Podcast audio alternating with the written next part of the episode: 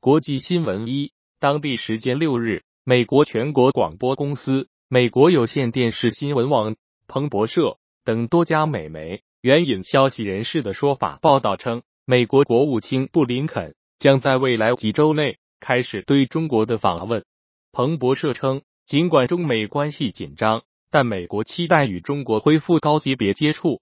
二，世界银行上调二零二三年全球经济增速预期。世界银行将二零二三年的全球经济增长预期从一月报告的一点七提升至百分之二点一。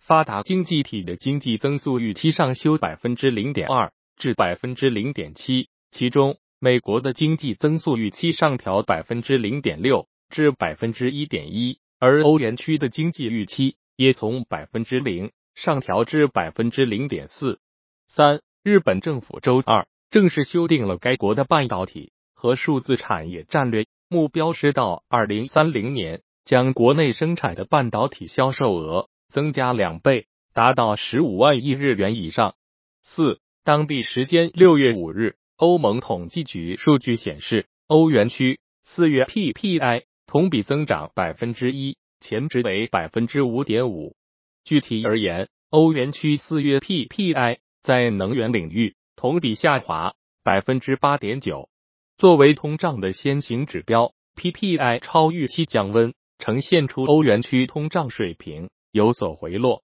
五，美国财政部表示，计划周四发行六百亿美元的四周期国库券，比上次同期限国库券的发行规模高出二百五十亿美元。八周期国库券发行规模从三百五十亿美元。提高至五百亿美元，十七周期国库券发行规模增加二十亿美元，达到四百六十亿美元。六，建于乌克兰南部第聂伯河上的卡霍夫卡水电站六日凌晨遭到袭击。据俄塔社六日晚些时候援引当地紧急情况部门的消息称，目前卡霍夫卡水电站大坝已坍塌近半，且坍塌仍在继续。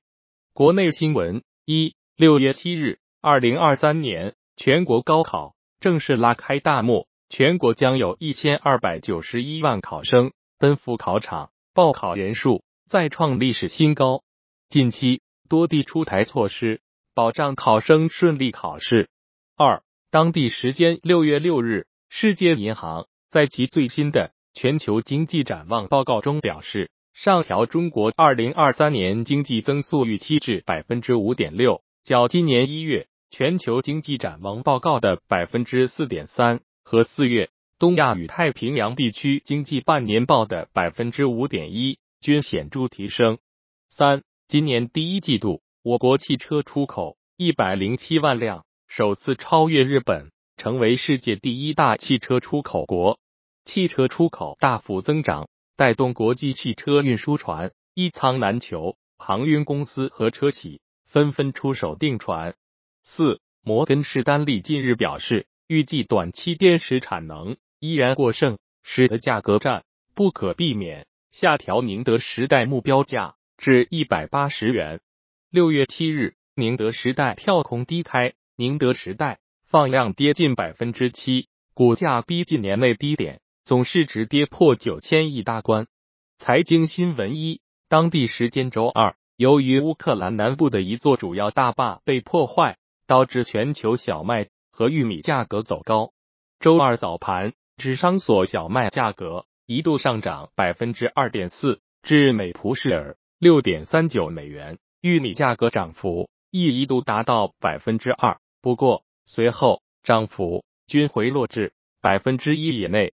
二本周首个交易日，日经二二五指数时隔三十三年再次突破三万两千点关口。六月六日，日经二二五指数盘中上冲至三万两千四百六十一点，截至收盘报三万两千五百零六点七八点，是继前一日冲破三万两千点，刷新自一九九零年七月以来的新高后，再一次创出新纪录。三随着周二市场进入欧美交易时段，国际油价持续走低，美油、布油跌幅一度接近百分之二，意味着此前欧佩克加会议实现的提振效果很有可能只坚持了一天。四，据美国半导体行业协会的数据，四月份的半导体销售额较二零二二年四月的五百零九亿美元同比下降了百分之二十一点六至四百亿美元。